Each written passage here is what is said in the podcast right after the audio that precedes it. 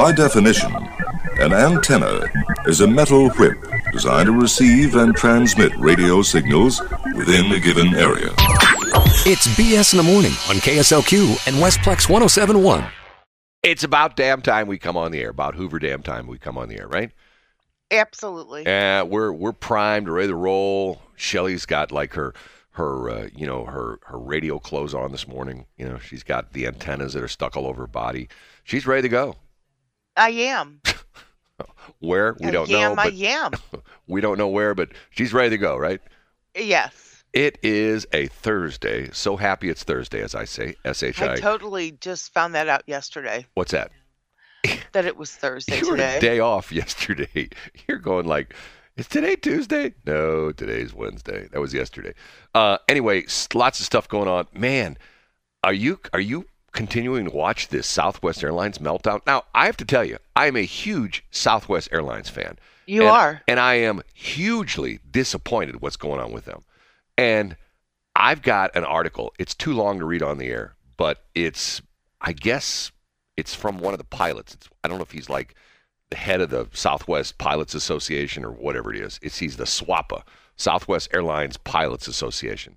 And you know, let me give you the highlights. The highlights is that Herb Kelleher, who started the uh, airline, was a very, very, very operational, uh, intense guy. And he really, really believed that the people who made Southwest successful were the stewardesses, excuse me, the flight attendants, the pilots, the guys loading the baggage, you know, the and people at the and gates. they were the first uh, company that was fun.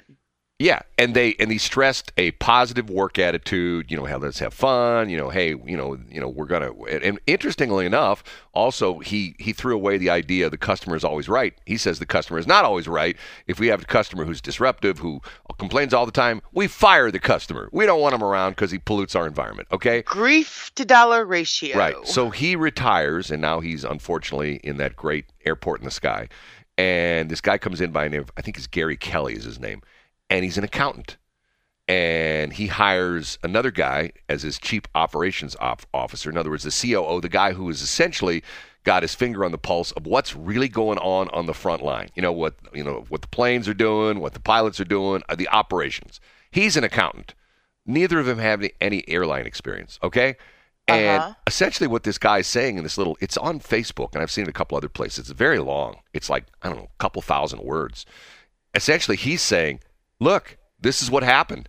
These accountants, all they are, they're bean counters. They're sitting, you know, and and all they care about is is bottom line and Wall Street. They want to make sure everything looks good for Wall Street. And what's sad about that is there are so many companies, past, present, future, that if Wall Street, eh, we don't like that industry. They just get pummeled, even though they're great companies.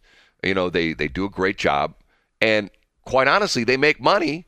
I mean, you've heard some with you know if you listen to stock market reports, they say, well, the news are for XYZ company they they, they dropped six percent because they showed a, a, a massive profit last quarter, but it wasn't as big as the uh, the the people on Wall Street thought it was going to be. So in other words, they get punished for making a ton of money, but not a ton, ton, ton of money. Get what I'm saying? Which is yeah, like, somebody just um didn't scrub that enough. well, it's just to the point where it's like, you know, if you go to the if you go to the car the car dealership and there's something wrong with your car, let's say you got you know the radiator's got a leak, and and you go there and you pick up the car and they and you look at the sheet and it says you know like four hundred fifty dollars for a new radiator and labor was two hundred. So, but then there's a bunch of other items. We also found that your alternator belt was loose. We fixed that for nothing. We also saw that your windshield wiper motor was about ready to, to go out. We just went ahead and replaced that for free, you know. And we also saw that that your uh, left rear tire,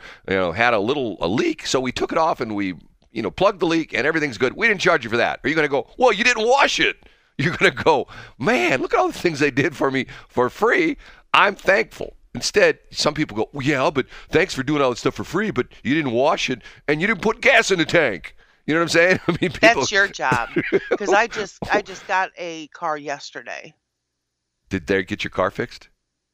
They did. Is well, it- they had to order a part, but it'll be here in a couple weeks. But for the mo- it still runs. Well, I hope it runs. Yeah. so it wasn't that it wasn't that kind of Well, you appointment. you but, had what did you have? um, you had uh, you had oil change all the you had a preventative maintenance plus you had a what? You had that in emissions. you had that most emission. Oh, yeah, that's right. You had the you had the you had to get your license renewed. So so yeah yeah. you had all no. Yeah, my tags. right right Which brings up a, a, a ponder. So if you have personalized plates yeah and you've had them for years, right. what if your plate is starting to disintegrate? You can you can ask them for a new one. I had that I had that happen not on a personalized plate, but I had a tire blowout on one of my trailers that the tire or the license plate was mounted behind the fender for the tire. And when the tire blew out like the little pieces of of you know steel cord just whipped the license plate to death and I went in and got a new one. And I asked them that because I have personalized plates and what you do is you go in you can go to a license bureau or I think you might be able to do it online uh, DOR is pretty good about that.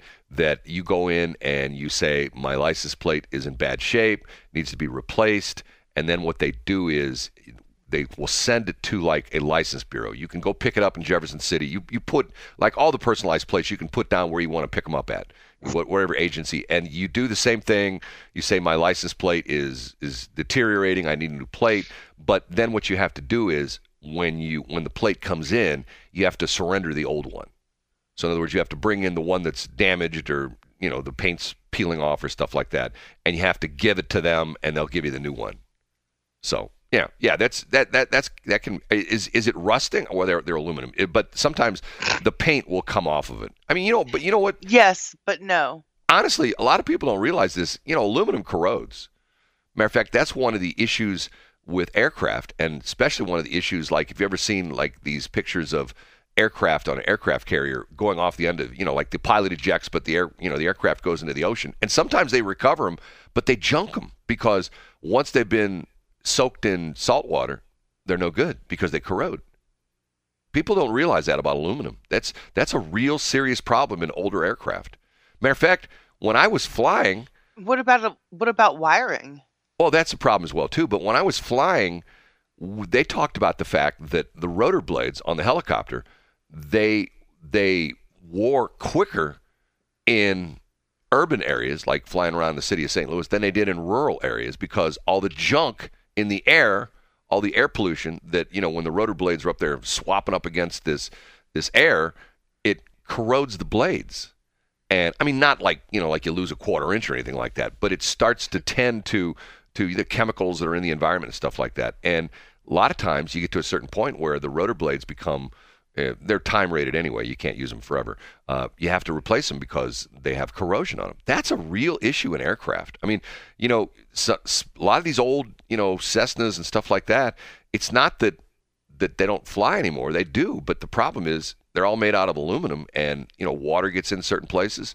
If you ever seen a, you know, like if you have like on you know, back in the day, if you have older houses that have aluminum storm windows, you know what I'm talking about I do. uh, if you look at them, you'll see that they they're you know there's corrosion on it. There's pieces of not like not like rust like you know a car where like half the fender's missing or stuff like that, but there is corrosion. And I had like I it's funny you should mention that because I had a set of license plates that had that happen. Somehow or another, the paint came off of the aluminum, and then the aluminum started to corrode, and like I had like a piece of the middle of the license plate that was gone. I mean, not not the not the actual license plate, but the the paint, the number was partially gone. It was still embossed on the plate, you know, like it was stuck up Uh-huh, from from yeah. the plate, but it you know the paint, you know, the backing paint and the paint for the the number was gone as well too. So you know, those DOR people at your license bureau, they are so helpful. That's why I drive to Jefferson City. you th- and and you know this about me, right? When I renew my plates, I drive to Jefferson City and I literally get them at the Department of Revenue office where the people actually work for the state of Missouri and they are At always 25 in the afternoon. yeah, and, uh, and they're always so nice. I mean, I mean, if I have issues, bang, it gets taken care of. You go to Lightspear. I did. I, I told you the story. The one place, which I shall remain nameless, you know, the Chesterfield office. I'm not going to say which office, but the Chesterfield office down there, down there in in Gumbo Flats. The lady who owns it is Indian, not like American Indian, but India, the country, Indian. Okay Yeah. and I guess she hires all her relatives, some of whom can barely speak English. And I'm not making fun of them because of this. I'm making fun of them because of the fact one time it got so bad when I was there renewing my plates. I said to, she kept asking me these questions. I could barely understand what she's saying. And I said, "Do me a favor, turn your computer monitor sideways because she's, you know, like in front of me and I'm looking at the back of her monitor. So she turns it sideways. I said, "Okay, right here. Type this in." And she type it in. I'm telling her what to do. I'm the customer, she's the employee. She doesn't know what she's doing. And I'm going like, "Okay." But yet you go to Jefferson City, they, they're they're all women down there working the on the counter. They are phenomenal. The one lady just retired. I used to go to her for years, and I'm telling you, if I had a problem, bang, it was taken taken care of. What's the, what's the what's the line? If you have a problem, I'll solve it. Turn the music on while the DJ revolves it. Isn't that what it is? Yeah. Come on, you're the Yep. come on. What's the line? Come on, you're the you're the you're the ice ice baby If, lady. if you've got a problem, yo, I'll solve it. Check out my beat while my DJ revolves it. You are so good at that. That cracks me up. You told me that you learned the lyrics of that song, and your daughter thought you were so cool. I mean, she was. I was the cool mom. was she in. Was she in high school at the time, or what? Where was she? No, she was in grade school. And what did you show up at the school and and do the ice ice baby rap and and oh No, her friends knew I could do it. oh did it would come on. It was a very popular song back then, and but but did you just ever just do it when her friends were around? Hey, I'm going to do the ice ice baby thing. You just started doing it. Yeah, And what did they do? they didn't do anything. Your mom's so cool. oh really? Wow. Your mom's so cool, Tiffany. You know what they? I I bring kids to home to my my you know my place, and my and the kids would whisper to me, "Your mom's so weird." That's what they. would say. no, no, their kids didn't say that about. Unless they got in trouble by me, then they knew her that, fr- uh, her friends when her they probably friends stepped over the line. when her friends got in trouble by you, you'd you'd read them out. You'd you you you give them the old tongue lashing. Yes, Really? Wow. yes, I do that to this day. Wow. So if one of Tiffany's friends calls up and said, "Hey, Shelley, I heard you on the radio. You suck," you go, "Well, stick it up your butt, you little jerk." That's what you do, right? Well, it would be other different words, but yes, the gist of it, yes. Okay. Now we know that about Shelley. Okay. Thank you, Brad. we have to take a break. We don't have to, but we have to pay some bills. Yeah, and we have to promote these fine clients who we truly appreciate for advertising on our radio station. Because if it wasn't for them, we'd be working the drive-through at McDonald's. It's 629. It is BS.show. Maren Morris, I'm still amazed by her, as Shelley whacks her microphone with her hand. Uh, I'm. I still am very impressed with Maren Morris. She can turn that that country voice on and off. Have you you know who this? I look this name up. see if I find her name. Uh, have you ever heard of this? Her name is Lainey, L A I N E Y. Lainey Wilson, I believe it is. You ever heard Is of her before? Gretchen's daughter? No. Um, she's an American country music singer songwriter. Wilson performed from an early age before going to Nashville, Tennessee. She pursued a career as a country performer. In 2014, she released her first album, followed by a second album. Blah blah blah blah blah. Okay. Blah blah blah blah blah blah blah blah. A story is she goes to Nashville, doesn't have a lot of money, doesn't have the best uh, family background. Apparently, she came from like sort of a not so great family situation.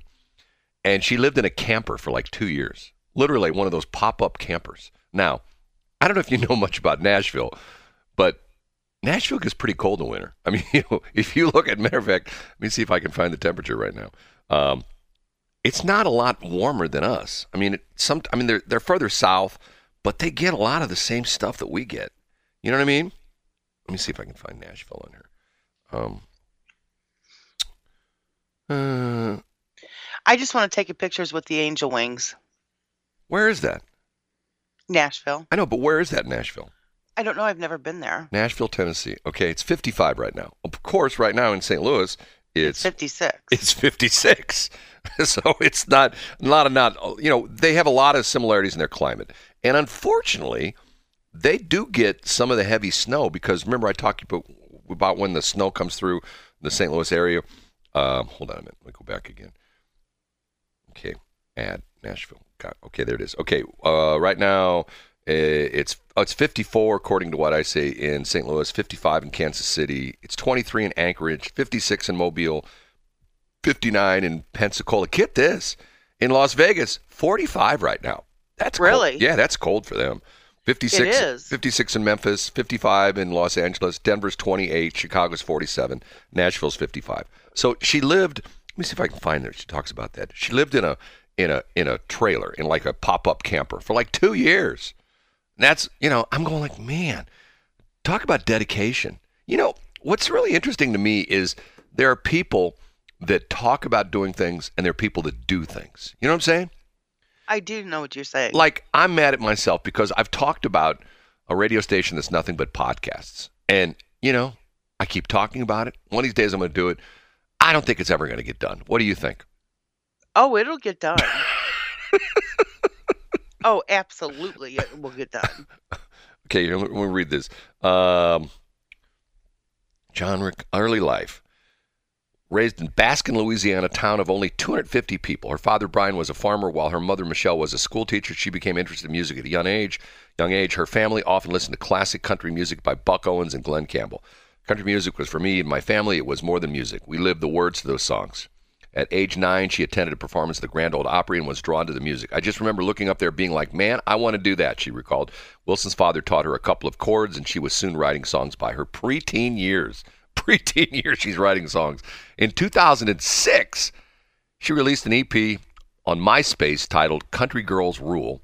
In high school, Wilson took a job impersonating Hannah Montana, often booking her own shows. She performed as Hannah Montana at birthday parties, fairs, and festivals across Louisiana, Mississippi, and Arkansas, even performing for children for child cancer patients at St. Jude Children's Research Hospital in Memphis. Wow. Interesting. Uh, career, uh, finished high school, and get this. Guess what, Shelley? What, no, Brad? no college for Lainey. She finished high school, moved to Nashville, Tennessee in August 2011. She first lived in a camper trailer outside of a recording studio in Nashville. the studio owner paid for Wilson's water and electricity to help make ends meet. She plugged in her camper and he let her he let her hook up to the faucet and to an electric outlet. And um, in 2021, Wilson explained that her early years in Nashville were difficult. It taught me that these things were, were not going to be easy. It taught me perseverance. For several years, Wilson played a variety of small shows and worked on her songwriting. In 2014, Wilson released a self-titled album on Cupit album, uh, label, C-U-P-I-T. It was followed in 2016 by a second album called Together. Uh, no, excuse me, Tougher. I can't read. The disc was released on Lone Chief label, one of my favorite labels. The project garnered an audience and charted the Billboard Top Country Albums list in 2016. 2018, she issued her second EP, self-titled collection that was self-released. This led to Wilson signing a publishing deal with Sony in 2018. The same year, she also signed a management deal. So she's doing well now. Lainey Good. Wilson, and but she's got the twang. She's got the twang. I'm telling you, you know. And that's the crazy thing with Maren Morris. When you hear her do the country songs, she's got the twang. She does the pop, the pop songs, the top 40 songs. She's the twang's gone. It's like she turning on and off. I, I can't, you know, to me, that's so impressive in a music, musician because musicians, whether they're singers or playing an instrument, they become adept at a certain style. Like a jazz musician, for the most part, can't usually do like rock and roll. You know what I mean? Like, although that was the interesting thing about Chicago. A lot of those guys in Chicago, the brass guys, were all sort of very, very classically trained uh, musicians, and I believe one of them actually turned down a, an offer to he auditioned and won the audition to play with the Chicago Symphony. Nah, I'm going to go play with Chicago. I think he'd make the right decision. But anyway, but see, Lainey didn't go to college, Shelley. Did you hear that? Lainey didn't go to college. What'd you say? I was listening to another radio station. Shelley and I have this ongoing. you don't have to tell the whole ball, uh, bits and pieces of it. I am disappointed at our, at our educational system. I talked to someone yesterday. Oh, are you? Because you hide it so well. I talked to one of our clients yesterday, and and he brought this up that why do you hear in high schools all you hear lately is well you know they've got fights you know there, there's there's like well you know um, the pronoun thing and then a person who shall remain nameless has told me and I don't want to get this person in trouble um, and I'm not going to even say a code word of who this person is so you'll pick up on it because I think you know who I'm talking about if I said a certain word. But this person has a relative of theirs who is a high muckety muck in a local school district. And she told me that some of the kids are now identifying, you know, this gender identification, they're identifying as furries, as animals, and they want litter boxes in the classroom. Ew. yes, I swear this is and this is someone who told me when I when when they told me this, I go, that's BS. And they go, no, no, no, this is for real. And I go, so they're identifying as. Remember, we had that story about about that We did. attorney that wrote that that wrote that article about some school district where she was a she's an attorney. She handles matters for. She essentially works with school districts. She's like an attorney for for school districts and and schools and ed, you know educators and principals and things like that. And she told the story about some district that had a had a class where the guy in the class identified as a dog, and he'd lay on the floor in the classroom and he'd bark and and you know and the teacher was like okay what do i do? You know uh, Can and you just imagine how screwed up these kids are going to be? well but here's I the- mean, seriously, think about it. okay here's why things are different from the one i went to school. I want to sound like an old guy but i'm an old guy. In back in the day if i would have gone to one of my classes and i would have said i'm going to lay on the floor because i'm a dog. I'm going to bark and i want you to put in you know a bowl so i can lick my water out of the bowl in the classroom the teacher would have said, You need to go down and see. And one of my principals was, and I'm not kidding, Mr. Badger. Okay? Mr. Badger. Like, you know, like the animal, the badger, Mr. Badger. And Okay. Mr. Badger would take me in his office, and this happened to me twice. He'd take me in his office. He'd ask me what was going on, why I was causing a problem. He'd say, Bend over my desk, and he'd whack me about 10 times with his paddle. Yep. And I'd go back to my class, and I wouldn't cause any more problems. that was that was the back in the day, The attitude adjuster. right? And it's like, okay, I'm not gonna do that anymore because that hurt. So that was in junior high, Mr. Badger. Yeah. and it was interesting because my mom knew Mr. Badger because my mom worked in the district at the time, and my mom would tell me the story that Mr. Badger was a reluctant educator that what he really wanted to do was when he was going to college, he worked part time at a funeral home, and he really loved working in the funeral home.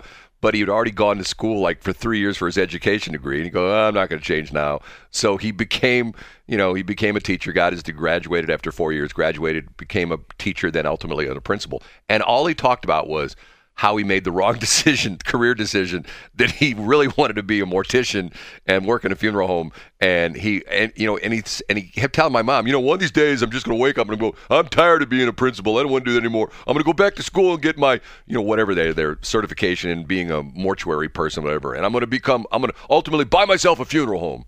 I'm going like, wow, that's Mr. Badger. So when he whacked me in the butt with his, with his, with his paddle, which by the way had holes cut in it. It like holes it did. because that way it cut down on the wind resistance and he could whack me even harder because the air as he wound up and swung the paddle the air would go through the paddle which would make it go faster when it hit my gluteus maximus So was that like um and and there were no furries in our classroom you know this is I'm sorry, you just there, I mean, the only thing we had when we were young was whether or not to run behind the uh The mosquito sprayer. sprayer. and when you say that people go what back in the day It had was the best smell like those that was- black magic markers. right that was the big thing when the mosquito truck It came, was a big came thing. through your neighborhood you jumped on your bike and you rode behind those mosquito sprayer nowadays if if you saw that happen the police would grab you they would Yes. take you to your where do you live they'd take you to your home and they would arrest your parents for negligence you know what i'm saying It was oh, that that time frame. Right. Yeah. No, no. I said now they would. Oh, now, Oh, okay. Now, Yeah, they would. Now they would have your parents thrown in jail. Do you know you allowed your kid to go behind the mosquito fogging truck? Do you know that stuff that comes out of there could kill them? You are delinquent parents. We are throwing you in jail for you know minor abuse, child abuse. You may never come out. You'll be like one of the January 6 people. You'll never come out of jail. Yeah, unfortunately. Is he still in jail? Oh, there's a bunch of guys still in jail. Don't even have a trial. There's some of them in in, in solitary confinement. Really? Yes. Tell, I'm telling you. I'll, I'll pull up the article and send it to you. Okay. We got Okay. we got to take a break at 6:46. Break. There you go, crunching your microphone again. What are you doing? What are you doing, Shelley? Hello? Just hanging out here, just waiting to do the best radio show I can. There's a comment I could make, but I won't.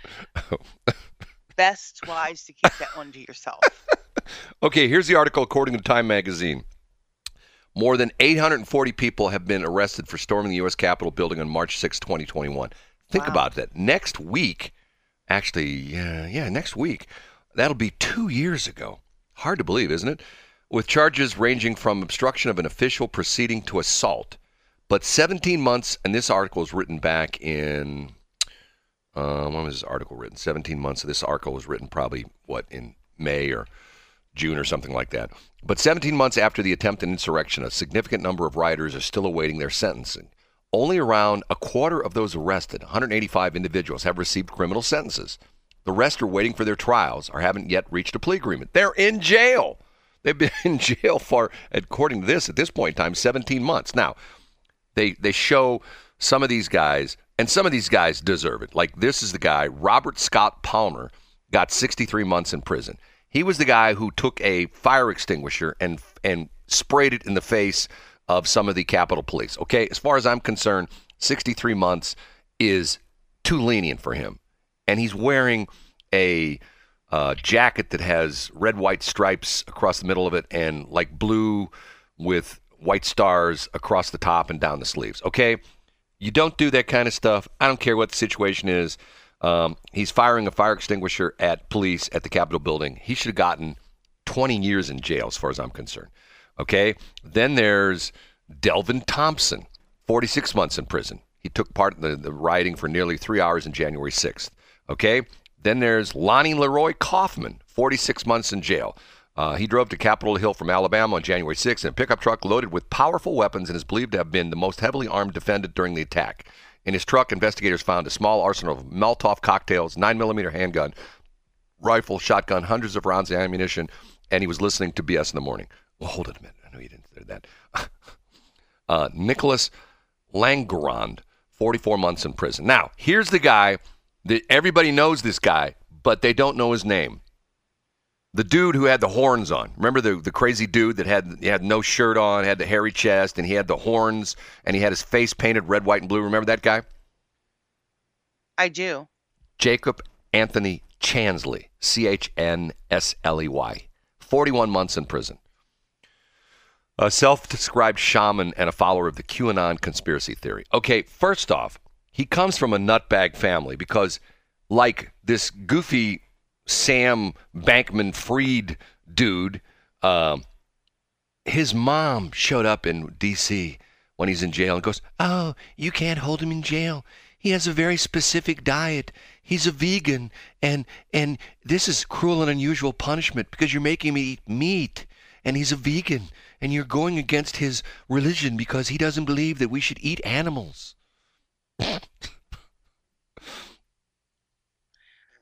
You're, I don't eat meat because I'm a veterinarian. Is that you? You don't eat meat because you're a veterinarian. You don't want to eat your. You don't want to eat your customers. Is that what it is? that was actually from a commercial a long time ago. It was a funny commercial or a stupid commercial. It was a funny commercial. Okay, but it wasn't. And once again, we'll never know. We'll never know if this was a bogus commercial or this was a f- real commercial. We'll never know when Larry King says, I had prostate problems that were driving me nuts. we still don't know if that was done on purpose or by accident. You know what I'm saying? I do. I mean, look, once again, I can remember exactly where I was at. I was in a gas station pulling away from the pump. I just gassed up my car and that ad came on the radio. I go, I don't believe I just heard that. I'm going like, I got to get that clip. And it was it was some some kind of a pill you took for your prostate. Man. Hey, can I ask you a weird question? Uh huh. If you're a woman and you transgender over to a man, do you have prostate problems? And they're driving you nuts.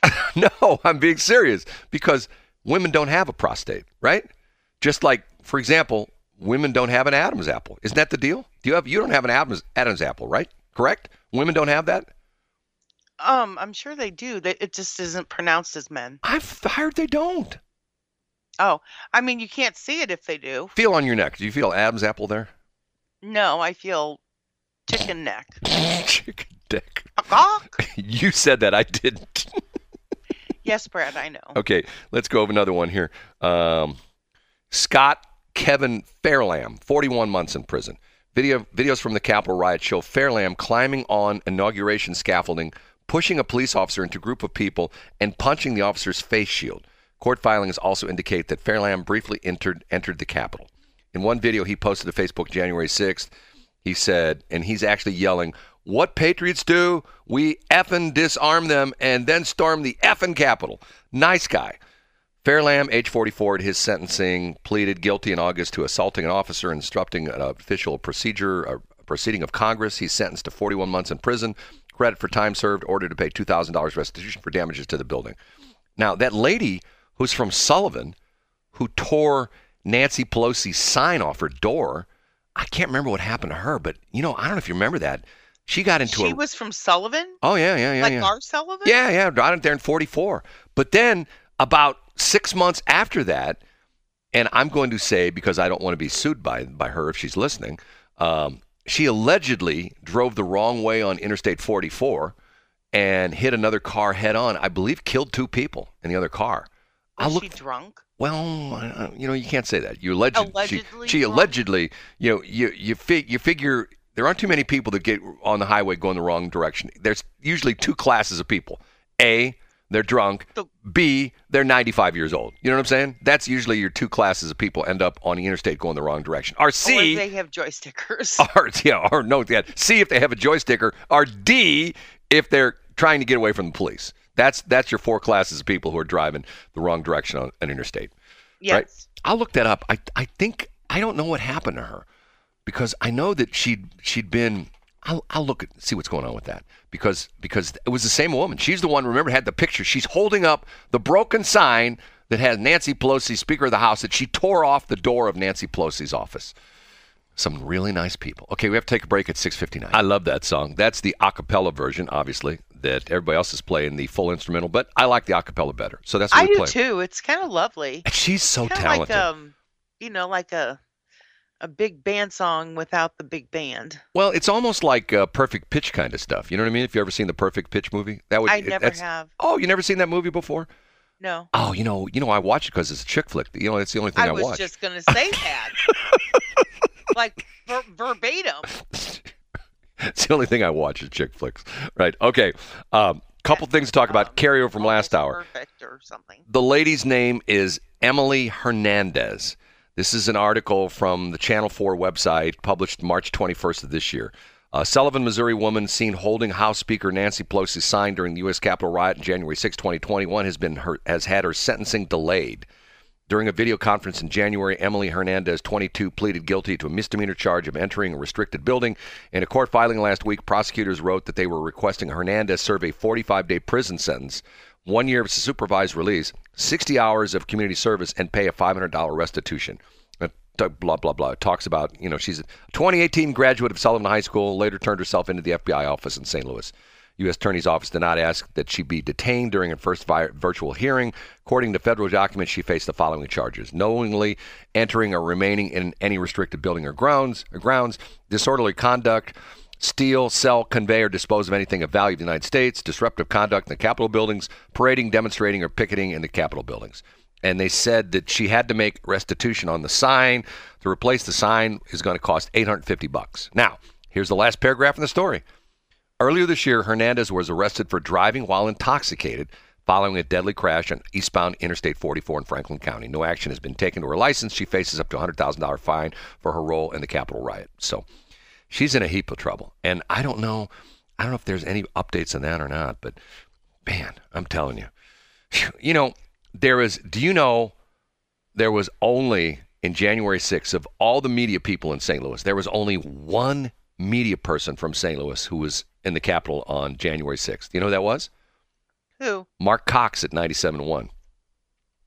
And he's Rock on, Mark. well, he's taken some grief over that because people are going like, Why? Well, because once again, people get painted with the broad brush. That's what people are complaining about is that they're they're saying that the FBI has got cell phone records. You know, when you when you're walking around with your cell phone, it's pinging the towers, so they know where you are. Even if you're not on your phone, the the cell company knows where you're at. That's how you see this a lot of times where people disappear. They're you know they're you know like kidnapping and things like that. They go to the cell company and the cell company can say, okay, at 6:05 they were on this cell site that's on a corner of you know Manchester and 141, and and at 8:05 they they were pinged at this cell site in downtown St. Louis, and that was the last time we saw a ping. Okay, so they have gone through the cell phone records, and they have every single person that had a cell phone they have a list of every single person who was there on the grounds in D.C. on January 6th. And some of the people they're pursuing, even if they didn't have, even if they weren't in the Capitol, never participated in the riot or anything like that, they're calling them in to question them. Hey, okay, we noticed you were in D.C. Matter of fact, you were a couple blocks away from the Capitol building uh, because we see you right here on this cell site shows you were right here, right, you know, within this little radius right here with this cell site is. What were you doing? Well, you know, I'm telling you, that's what they're doing. And I'm going like, okay, that's a little bit spooky, don't you think? I think the whole thing was spooky. Well, first off, the guys who broke in are nutbags. I mean, that's all there is to it. I'm, you know, I don't care. I don't. You give me an excuse. I'll say anything you say. It's BS. You know, you shouldn't. They shouldn't have done what they did you know, and they're trying to blame, you know, that's why they're trying to tar and feather Trump, you know, and maybe deservedly so. Who knows? But they're trying to, you know, if you know this whole goofy thing, they're trying to charge him with some crime where essentially according to the federal statutes if you're convicted of this crime you can never run for office again do you see a little little coincidence there? A guy the only guy who's already announced for president in 2024 is Donald Trump, and they're trying to convict him of some grievous thing he did where he can't run for office. See, I find this fascinating because there are people that are still scared to death of Donald Trump. You know? And why? Because he's a nutbag. That's all there's to it. You know, a good nutbag. I always, I always thought the goofy stuff he did. I like people who do goofy stuff. You know, I mean, that's my you thing. do? I do. I mean, you know, give me somebody. we're kind of a straight and narrow kind of. No, dude. give me somebody. Like, for example, we'll talk about this last hour. The Herb Kelleher from Southwest Airlines. Okay, Herb was this larger than life figure, both for the people who worked at Southwest Airlines and for me, the guys who used to fly all the time, who loved Southwest Airlines. Because what did Herb do on the holidays? Herb would show up on Thanksgiving Day at an airport someplace on a Christmas day and help the baggage guys load the planes. Okay? He's the freaking president, CEO of the airline. He could be sitting, you know, on a boat in the Bahamas somewhere, but instead, he's busting his butt with the luggage guys on Thanksgiving or Christmas Day. He used to do that all the time, okay? There was a, a, matter of fact i wish i could find this poster but you know when you're in in the jetways they have posters on the wall like promoting various things the airlines do? You know what i'm talking about? Yes. Okay there was one of him in his he didn't have his coat jacket his suit jacket on but he's got a white shirt on with a tie and he's got his arm rolled up, the sleeve on his uh, on his arm rolled up, and on his bicep, he's like, and he's he's look, he looks like he's sort of looked like Mark McCluskey. He looks like he's got a pretty good muscle there, and on on his bicep, it was tattooed "Born to Ship," and they were promoting the fact that you can ship things in Southwest Airlines. That was the guy. He was a hands-on kind of guy. He would routinely show up like you know, various days of the week, he would just show up at like an airport and he'd go around and shake hands. Hey, you know, thanks for doing a good job. You know, he'd go in the cockpit, talk to the pilots, talk to the, you know, the service agents there at the, at the, you know, at the, the, you know, where you go into the, you know, where they check you in for the, you know, jetway, give you your cards and all that kind of stuff. That was the kind of guy he was. I love those kind of guys. I don't like the kind of guys, these knuckleheads like this Sam Bankman Fried, who, you know, screws people and him and his girlfriend walk away with billions of dollars and then his mom and dad you know uh, you know oh sam you can't put him in jail. He's a vegan. If you give him meat he'll he'll he'll he'll regurgitate or oh, whatever. You know and yet you know and so a 250 billion dollar 250 million dollar bond he gets off with his parents pledging their house as collateral and his house is their house is worth like five million dollars. Okay, like they're poor people, five million dollars. And you read their backgrounds; they're both attorneys. His parents are both attorneys. Do you know that? Well, they sure gave in or easily, didn't they? and see, that's where the Bankman Fried thing comes from. Do you know that? You know the story? no. His dad is named Bankman, and his mom's named Fried. She didn't change her name, so he's Sam Bankman Dash Fried. Bankman's his father. He's a his hyphen dude. Yes. Sam Bankman. His father's is named Bankman. I'm pretty sure I got him right. His father's Bankman and his mom's Fried. But when they got married, she didn't change her name. So he decided he was going to be, since his dad's name is Bankman and his mom's name is Fried, he's going to be hyphenated. So it's Sam Bankman dash hyphen, whatever you call it, Fried. That's his name. And he's, you know, let's be honest. He's a spoiled little rich kid, is what he is. You know, that's let's just be honest. You know, and he's and he I bet he graduated high school and probably went to college. See, you're making my point. if he would have dropped out, he would own a McDonald's somewhere and he would be doing great. You know, he'd have a good life and he'd have lots of money because he owned his McDonald's. But instead, he's scamming people out of their money. You know, God, ticks me off. Okay. Whatever you say. no, you're supposed to say, uh, uh, hold on. She says, uh, you do. I, she said, the smartest woman in the world says, "You're you're a jealous poor man." You're damn right I am. I'm a jealous poor man because I didn't I didn't screw people out of their money and I didn't have expensive beachfront property. Oh, here it is right here. She sent me she sent me the picture. Southwest Airlines collectible Herb Kelleher Born to Ship T-shirt. You can buy it. Hold on, maybe see, I don't see if I can buy one of these. Buy one of what? Born to Ship T-shirt. It's got Herb with his with his shirt. I'll send you this. I'll send you this link.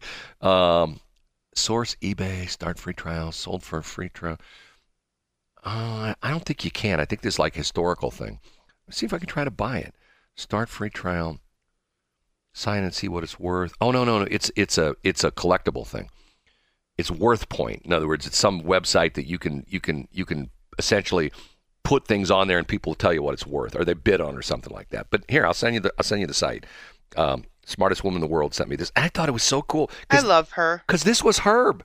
This was Herb. This was the guy. He was like hands on. If you know what we're talking about, the issue about about the the fact that um, the meltdown with Southwest Airlines is the guy that co- took over from him. Gary Kelly is a, is an accountant and he's a numbers nerd, and all he cared about was numbers, numbers, numbers, numbers, numbers, and how good the stock's doing, and you know, and return on investment for their stockholders. You know, once again, that's all important kind of stuff. Don't get me wrong. If you buy stock in a company, you want the company to make money, so your stock appreciates. But by the same point in time, if you don't pay attention to what the business the company's in, you're in trouble, right?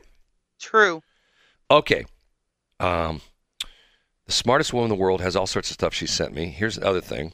She's got two things on there. I can't read the one. Well, I can read one. An Adam's apple is simply a, a name for the area of the thyroid cartilage that appears more prominent on the front of the neck. It's mostly seen in men following puberty due to more significant growth of the larynx, but it can also occur in women. And women have a glandular tissue below the bladder and surrounding the urethra that appears to be homologous to the male prostate. This tissue, also called female prostate, are Skene's glands, S K E N E S, Skene's glands, appears to be the source of a viscous white. Oh, I won't read that. I'm not going to read that. Oh, come on. no. I'm not going to read that. that's that's TMI for 7:16 in the morning. Okay, that's You've talked about other things at 7 I'm not going to read that. In the morning. I'm not going to read that one. Okay, you ready for this? Baby. Who's a baby? 50 Oh, ye- baby gonna cry. Yeah, I'm to cry. 50 years ago, what were the top baby names in America? 50 years ago, okay? Okay. Um, Shelly. Nope. Yes. Okay, here's in the 1970s, excuse me, here's the most popular main names of men, boys in 1970s. Oh, Guess you weren't specific. Well, yeah, yeah. Guess what the number one name is in the 70s was? And this is put out by the Social Security Administration because they, they got all the names. They know who's where everybody's at. John's on the list, but it's not number one. Number one is Michael. Jack. No, number one is Michael. Mike. Yeah, that's number one. Guess what number two? Well, Dave, that's down the list. Number two is Christopher. Number three is Jason. Number four is David. You had that one. Number five is James. Number six is John. Seven is Robert. Eight is Brian. Nine is William. And number 10 is what do you think number 10 is? Take a guess. Oh, what was the one before it? Uh, number 9 is William. Number 10 is Uh, Matthew. Timothy. No, Matthew. Okay, how about women? Okay. 1970s most popular name. The number 1 name. Take a guess. Elizabeth. Jennifer. Number 2 is Amy. Number 3 is Melissa. Number 4 is Michelle. Kimberly is 5. 6 is Lisa. 7 is Angela. 8 is Heather, Heather Locklear. 9 is Stephanie. And 10 is Nicole. Now, get this. Here's a map. This is put out. This is pretty interesting. This is put out by the Social Security Administration. It's a map of the entire country by states, and this is from 2021. Obviously, we can't have 2022 because we're still in 2022, but this is for 2021. It lists the top and it has this big graphic, and it lists the number one name in each state for men and women, girls and boys. Okay, number one name in 2021 in Missouri, girl. Guess. Harper. Nope. Starts with an Um, O. I'm sorry. Starts with an O. Olivia. Olivia. Yes. And the number one name for boys in state of Missouri in 2021 is Oliver. So you have Olivia and Oliver. Now, if you look at this map, almost every state in the United States, the number one name for, for girls is Olivia. And for the boys, it changes. Like, for example, in Washington State, it's Liam. And in um, and in that's the same in in in in Nevada. In California, the number one name from girls is Olivia. Number two, uh, the the number one name for boys is Noah. In um, interesting in New Mexico. Have Mexico. you met any of these young kids? Well, these were born last year. Yeah, I I've been hanging out at the at the at you know at the Okay, at- pervy. no, I the- meant, at have the- you met any of the? Have you ever met an Olivia? I have. I've never met an Olivia. Yeah, Have you ever met an Oliver? I have. Well, Brad, you know everybody, so I- you don't count. I met Ollie North, Oliver North. I met him at an airport. You did do that, I didn't did. you? Matter, matter of fact, that's my these poor people who were stuck in the airport at the time. I can't remember the name of the airline. They went out of business. I went to NA. I went to Los Angeles for our NAB National Association of Broadcasters convention. And on the way back, you know, the ladies at the you know at the check-in counter at the airport, hey, we just want to keep you informed that flight number 6502 is running a little bit late. It'll be here about 20 minutes from now and then get back on in an hour. Ah, I just want to inform you that uh, flight 6502 is is a little bit later than we thought. It'll be here any minute now. And 20 minutes later, we just want to inform you that 56502 is is it. We think it's on the way right now. We'll keep you informed. And then an hour later, we just want to inform you that flight 6502 has been canceled. And the ladies, two ladies, closed their little kiosk thing, took their microphone with them, and they left. and ran. right, and they ran away. And we're all looking like, okay. They didn't take their comeuppance. They just so booked. what the hell do we do? So Yeah. everybody's just standing like sort Run, of Forrest, run. yes, everybody's standing around just sort of like stunned. We're like, okay, and then by this time it's nine o'clock at night, okay, on LA, and everybody's looking around. So I'm going like, okay, I'm going to be a little proactive here. So I say, hey, who's going to St. Louis? Real loud voice, and about ten people raise their hand. I said, hey, let's all get together and figure out what we're going to do. So we went as a group, literally went as a group, and we started going to the other airlines and saying, "Hey, we just got bumped off of this flight. Can you get us in?" And I think we ended up on United, but the problem was it wasn't a direct flight to St. Louis. It was a red eye from from L.A. to Chicago. So we ended up in, and, and well, not unless a red eye took off like 11 o'clock that night. So we ended up in Chicago at like two in the morning. Okay, and the next flight out of Chicago wasn't until noon the next day. I slept on the floor in Chicago O'Hare, O'Hare. And then we all got on the same plane. Uh, You know, my little band of 10, which I sort of became the leader, you know, we all got on. But anyway, when we were going counter to counter, we were down at, I think, the American counter. And there's this guy standing next to me. And I'm looking, I'm going like, I know this guy. And I, I, I look over and I'm real close to where he's standing. I looked over and he's got his documents on on the the uh, Uh, and he's short. Yeah, he's short. He's got it. He's got his documents on the, the counter, and it's Oliver North. And I said, Ollie North, the guy, you know, from the famed deal with the his deal with with Reagan, where he got himself in trouble, and then he for a long time he was a reporter on uh, Fox News. Matter of fact, he was over in Iraq and and all sorts of places. Anyway, um, and I said, "Are you Oliver North?" And he says, "Yes, I am." And he shakes my hand. I go, "I go, wow, impressive," you know. And he, I'm telling you, I don't think the guy was five foot six. He wasn't very big. And here's this rough, tough Marine dude. But you know, once again, even at that point in time, you know, he was probably, I guess he's, I think he's like, I can't remember how old he is, but you know, he still had that air about him, like, "Hey, get in my way, I'll kick your butt." You know what I mean? You sort of got that vibe. You know what I'm saying? I do. he was not to be messed with. So I do know Oliver, and I know another Oliver, believe it or not. And one of my kids knows an Oliver too. Now, hold on, let me go a little bit further in this article. They talk about, they talk about here's something else. Um, Social Security Administration uh, started compiling baby names lists in 1997, retroactively identified 200 of the most popular first names given to boys and girls in the 1970s. There were approximately 17.1 million male births and 16.5 million female births that, that decade, according to the SSA's record. Wow, that doesn't seem like a lot. 17.1 million boys, 16.5 million girls. Uh, SSA combed through the millions of records and found which names were most prevalent for Gen X babies born between 1970 and 1979. Here are the top 10. They give them the names. So going back to the map, what's interesting, almost I would say half the states, the number one's girls girl number one girl's name is Olivia, and the boy's name changes all over the place. It's some of them are. Let me see. We'll go back again. Uh, Wisconsin, it's number one girl's name is Charlotte, and the number the number boy number one boy's name is Oliver. Another one like that. In Iowa, I think that Oliver paid some people off. there's quite a few states where it's Oliver. Um, there's a bunch of Noahs. I'm trying to read. There's a bunch of states with Noahs for boy. Oh, here's one down in Louisiana. This one makes sense. Okay, what's the number one boy's name in Louisiana? Oliver No, it's Liam.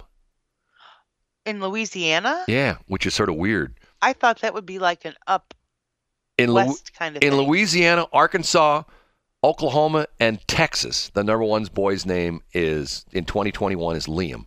And Wow. in all of those states, Arkansas, we didn't have one country and western star named I know, Liam no Lukes or anything make like the that. charts. Yeah, and uh, and same thing with with with um, Oklahoma, Arkansas, Louisiana, and Texas. The number one girl's name is Olivia. Number one no- boy's name is is Liam.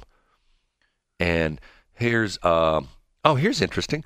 Here's an old school in Alabama. The number one boy's name is William. Um, what's this one? Willie? I can't even read it. No, it's I can't remember what that is. Um, trying to blow this thing up. I can't get it. Some of the states are real small, have real small lettering on it. But on the West Coast, Take a picture and then read it. oh, in Oregon, their number one girl's name is El, El, El- oh, excuse me, Evelyn. Where are they coming up with these names? Because I've never. That's also the number one name for uh, girls in South Dakota. And oh, get this in Minnesota, the number one girl's name is Charlene. And that's also the number one girl's name in Wisconsin, Charlene. And both of those states, the number one boy's name is Oliver. Oliver, I'm telling you. Oh, here, South Dakota, the number one boy's name is, you ready for this? I just feel like the results are skewed. Henry, South Dakota, in also that's the number one name in Nebraska. Uh, Evelyn is the number one girl's name in South Dakota. Henry's the number one boy's game, or boy's name, and in Nebraska, the number one girl's name is Olivia. The number one boy's name is Henry. Let me go on the East Coast here. Um, in New Hampshire, it's it's um, Olivia and Oliver. In Massachusetts, it's Oliver, Olivia, and Noah. In Vermont, it's Olivia and Noah. Almost all the East Coast uh, states, with the exception of what is that? Um, Delaware. The number one girl's name is Charlotte. Number one boy's name is Liam, and also the same thing for um, what is that? West Virginia. I don't know. It's a bunch of them. There's like the entire state, the entire country. There's like ten names that are the either number one boys or number one girls' names. Isn't that weird? Mm, My maybe father, a little bit, but not a lot. my father wanted to name my brother D-Day Huh. Because he was born on That's June funny. June 6th, which was D-Day. My dad was a World War II veteran. Yeah. And I'm thinking to myself, I would love a bizarre name like that. You know? I mean, because you think about that. All you have to do is say Shaquille, and everybody knows who you're talking about. Right? Shaquille O'Neal. Because how many Shaquilles do you know? Now there's a bunch of Shaquilles. You know, I only know the one. well, there's there's a very common name among black kids now. I've seen it several times. I don't think too many white people are going to call their kid Shaquille. Although, you know, what the heck? Not everybody. You know what? mind. If I was going to be, if I was going to change my name, you know what I'd change it to? Um. I already use Trace. it. I already use it. I already use it. Hint. What? I Oh, already use it. radiation DJ. No, I would change it to Waldo. Our Aren't you already monikered that? our Archibald.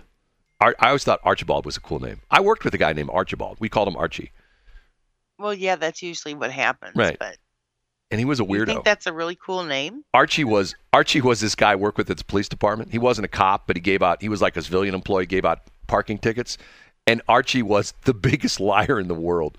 Archie at the time was probably in his early 30s, and Archie bragged about the fact that he was a jet fighter pilot and been in the army. Been no, been in the been in the Air Force. He was Air Force fighter pilot, retired out of Scott Air Force Base. And the amazing thing was, he would every every Friday was the same thing. Well, boys, got to go to the airport. Got to fly my jet this weekend. And it was all BS. And everybody just, okay, see you, Archie. And he'd leave the room. They go, can you believe this guy? Does he really believe that we we think that he's a jet fighter pilot?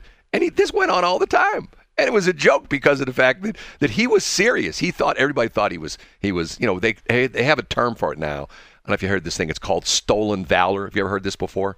I haven't. they they go after these guys that get uniforms and pretend they're like like you know regular service guys and they say you can normally spot them a mile away because they wear a dress uniform with all kinds of all kinds of medals on it. You know like you know all the what they call what they call it, fruit salad i think they call it all the different stripes you know you have like on your your left side you know above you know on your above, you know around your lapel in a dress uniform.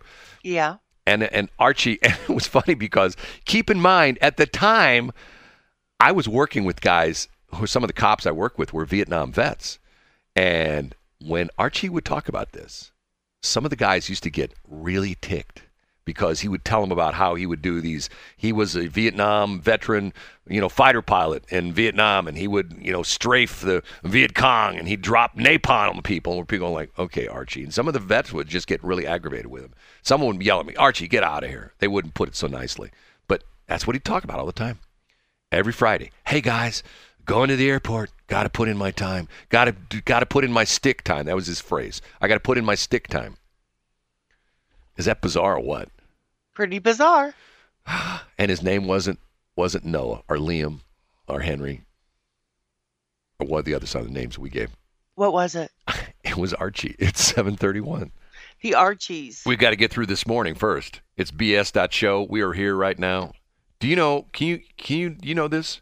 Do you know what happens on on uh, Sunday? Besides that being the New Year's Day, you know what happens Sunday? Well, I do know some things that are happening. Why? What's up? It's the start of the second season of BS bs.show. We It is. we switched to bs.show on January 1st of 2022. So on January 1st of 2023, we will have season number two.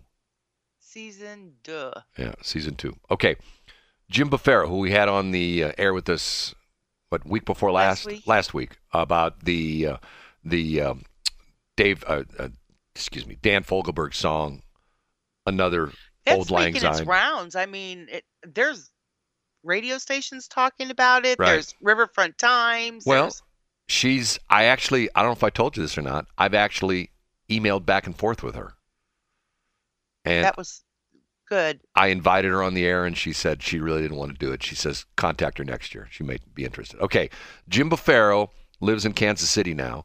He's at the airport in Kansas City. He's at KCI.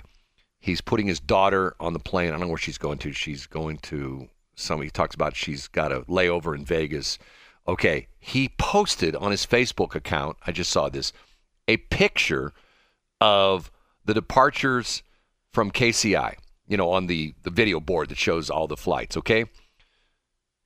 Just on one side of the board, from Atlanta to LAX, there are 21 flights listed, okay? Of the 21 flights listed, 17 are canceled. 17 are canceled. And there's only four of them that are actually have show they're on time. One of them, I can't read the because the way he took the picture, I can't see. We further down, he took it at like an angle, and if you go further down the uh, the list on the left side, it looks like it's Columbus is on time, and I can't read the other. Okay, and the other side of the of of the thing where he's got all of them on here, Nashville canceled. There's two flights to Nashville canceled. New Orleans canceled. New York LaGuardia canceled. Orange County Santa uh, was that Santa Ana canceled. Orlando canceled. Orlando on time second or, or third Orlando canceled. Philadelphia canceled. Phoenix canceled. Phoenix second flight, or actually second flight to Phoenix is on time. Third flight to Phoenix is running a little bit late. Fourth flight to Phoenix canceled. Pittsburgh on time. Rochester canceled. Salt Lake City canceled. St. Louis on time, believe it or not. Uh, Syracuse canceled. Tampa canceled. Washington, D.C., uh, Reagan, two of them canceled, canceled. So out of 42, let me read up here. There's four in this column. Out of 42 flights, one, two, three, four. Out of 42 flights, there are only nine of them that are actually flying. Can you believe that? 42 flights, and there's only nine of them that haven't been canceled.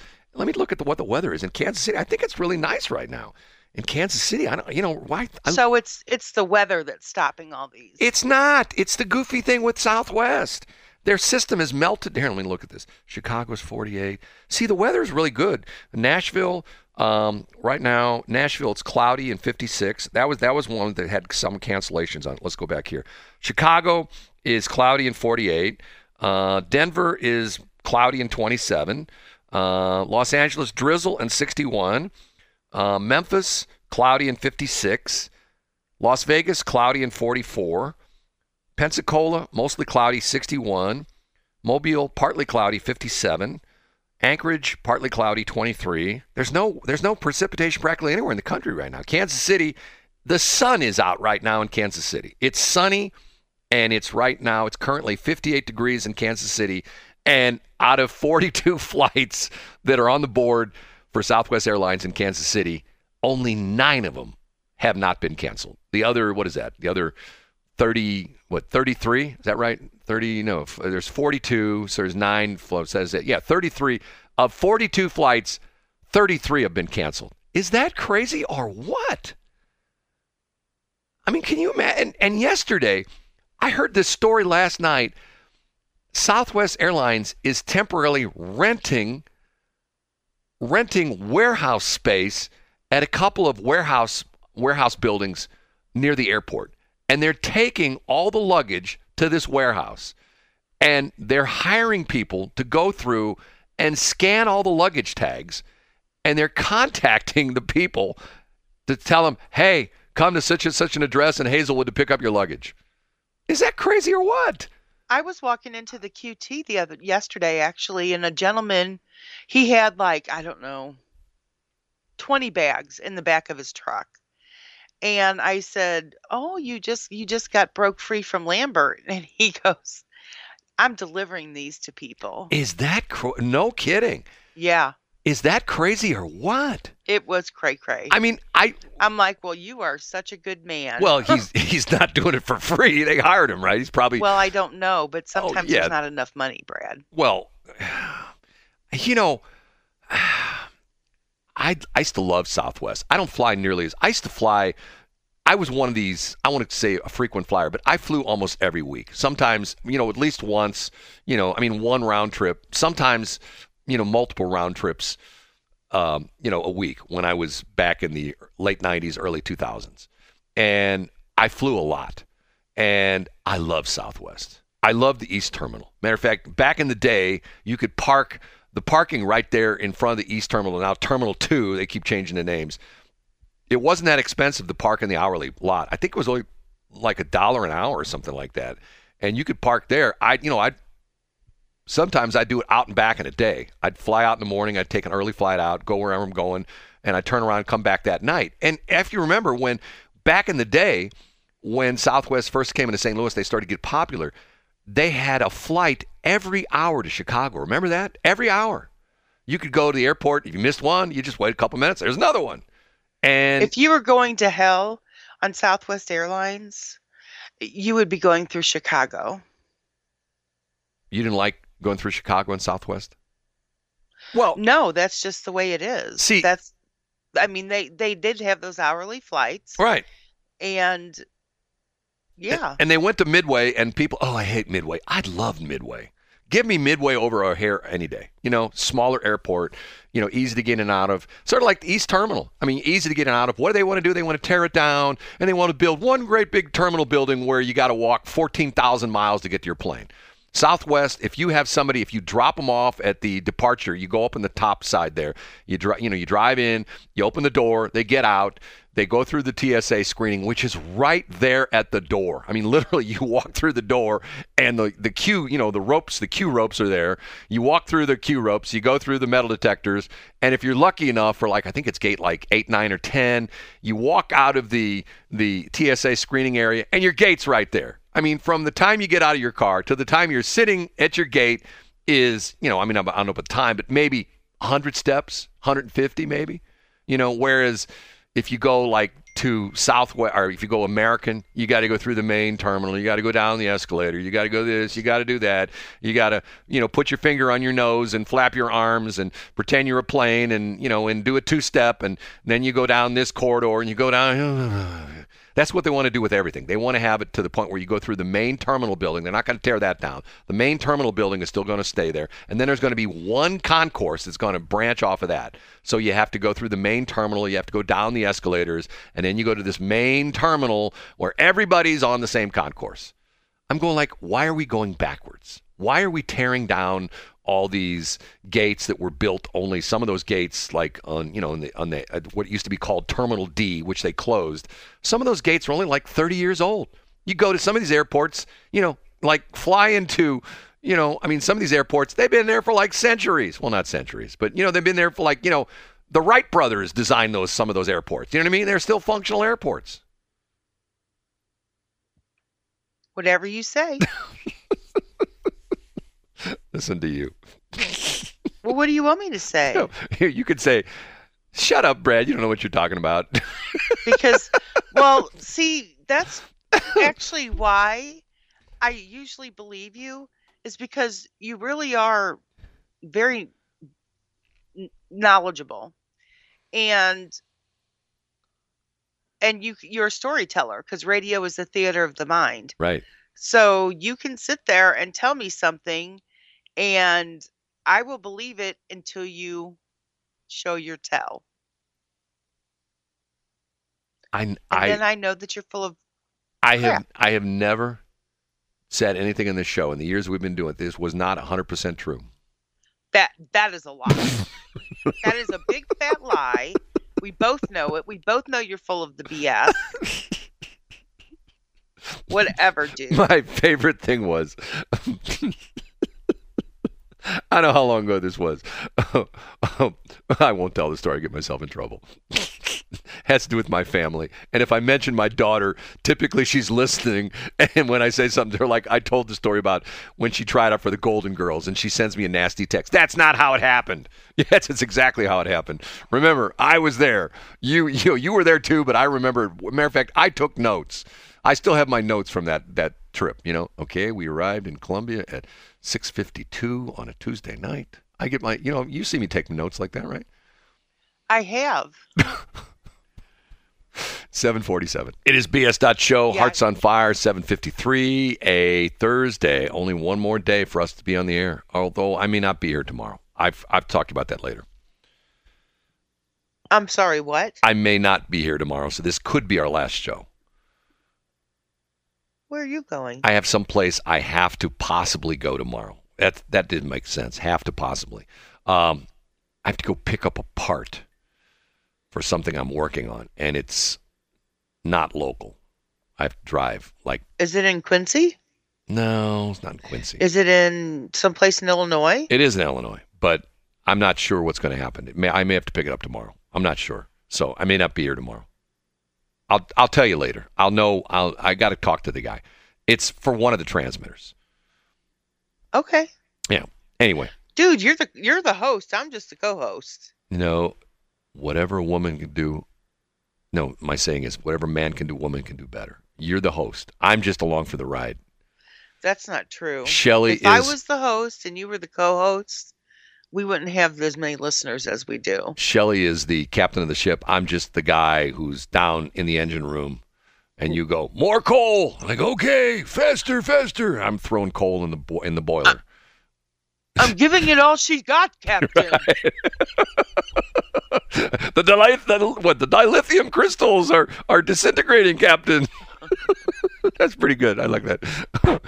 um, uh, anyway, um, uh, you know, to a certain extent, I hate this week because It's every short. eh, no everybody's gone. You know, I mean, there's nobody at work. You go to places. Oh well, Jim would- Jim takes care of that, and he's on vacation till next week. You know, I'm going like, come on, you got to run a business. Run it 52 weeks out of the year. Don't run it 51 weeks out of the year. You know, I mean, I've I've heard guys on another radio station. Well, we shut down the week between. There's a lot of companies that manufacturing plants that shut down between Christmas and and uh, New Year's. And I'm going like, okay, you know, must be nice. You got so much money, you can eh, just shut down for a week. You know, mean, me, if I ran that company, hey, you people show up for work next week. You don't show up for work between Christmas and, and New Year's, you're fired. Find a new job. Work the drive-through at McDonald's. That would be me. You don't think? Right. like like in the radio business there's nobody you and i are like the only people who are working a normal shift i don't care what station you listen to hi this is jim sitting in for susie q who's on vacation you know dave glover takes off like the 10th of december and doesn't come back to like the 20th of january oh it's my vacation time Okay. What about um, Reardon and Annie Frey? uh, they've all had guest hosts in Yes, I know. I know. Well, once again, nobody's working. You know, I mean, you, you look at channel, you know, the TV stations. You know, all Mike the lo- Elam's working. well, that's Mike Elam. He's a different kind of guy. But if you look at all He's the, what? he's a different kind of guy. If you look at all He the, really is. He's such a nice man. if you look at all the TV stations, everybody on the air is like, oh, that's not the normal weather person. That's not the normal reporter. Oh, where'd that person come from? They're they're all like fill-in people. You know, can't we have the normal? See, and what's really interesting is that. Don't get me going on this. I think that whole well, country's you're the one that well, started it. the country's gone too soft. Everybody's everything's too soft. You Let, know, Let's not get on a political rant at 7:57 in the morning. it's not a political rant. It's just a, a general observation. Everything's everybody's too. totally. It's going to get political. I mean, wh- here, let me put it to this way. There you go. When I was in my teens, if someone offered me 20 bucks an hour to work at a fast food place down in Chesterfield Valley, I would be doing the Snoopy dance. I would say, "Can I work 80 hours a week?" You know, I mean, I'd go like, "Can I make $1600 a week?" You know, 40 hours at let's say 40 hours at 20 bucks an hour is $800. Can I work double shifts? Can I work 16 hours a week? I'll just go home and sleep for 7 hours. I'll be back here for another double tomorrow. I'm making $1600 a week, which translates out to like $75,000 a year. I mean like, I mean, come on, give me that job any day. I mean, and once again, you and I talk to business owners all the time. What is the number one complaint of business owners right now? They can't find help. Right. They can't find help because nobody wants to work. I'm going like, you know, a matter of fact, can I tell you something? I heard a guy What? the other day that said, especially young men, you know why young men don't want to work? Um, they want to play games. Well, you're partly right. He said, it was pretty funny. They're down in their parents' basements playing video games and watching porn. I'm going, Well, I was close. I'm going like, I okay. you know, give it the give it give it the old uh what is that called? Old college try. Yes. right. and I'm thinking It to myself, It's called something else. It's called he, um he he he's he said that and i'm thinking to myself he's exactly right all these young guys you know and like for example you talk to any of the military recruiters i mean they'll tell you the same thing you know, oh, you mean I, I have to wear a uniform? You mean I have to get up early in the morning? We can't we can't start like our training at like ten o'clock. I can't take my Game Boy out on the shooting range. you know what I'm saying? You mean you mean there's not video games in the in the barracks? Well, why would I want to join this organization, right? Yep. Okay. Do you know, want to know something cute? So uh, we can't. I'll talk about that next week or tomorrow. Tomorrow, maybe. if I'm here. If not, we'll talk about it next year. Okay. Say goodbye, maybe for the rest of the year, but say maybe goodbye for the rest of the year. maybe goodbye for the rest of the year. It has truly been an honor and a pleasure being on the air with you, Brad. And um, I think we make a little difference in the world, like you taught me. M A D E, make a difference every day. Well, Peace and I fly. I feel that I've really fallen down this year, but we're going to try harder next year. Eight yes. o'clock. Good riddance, 2022. Yes. Welcome. Have you heard about Salt River Automotive? Not only are we open for business and ready to serve you, we are sponsors of the BS in the Morning show on Westplex 107.1. Check us out on Facebook at Salt River Automotive LLC. See you soon.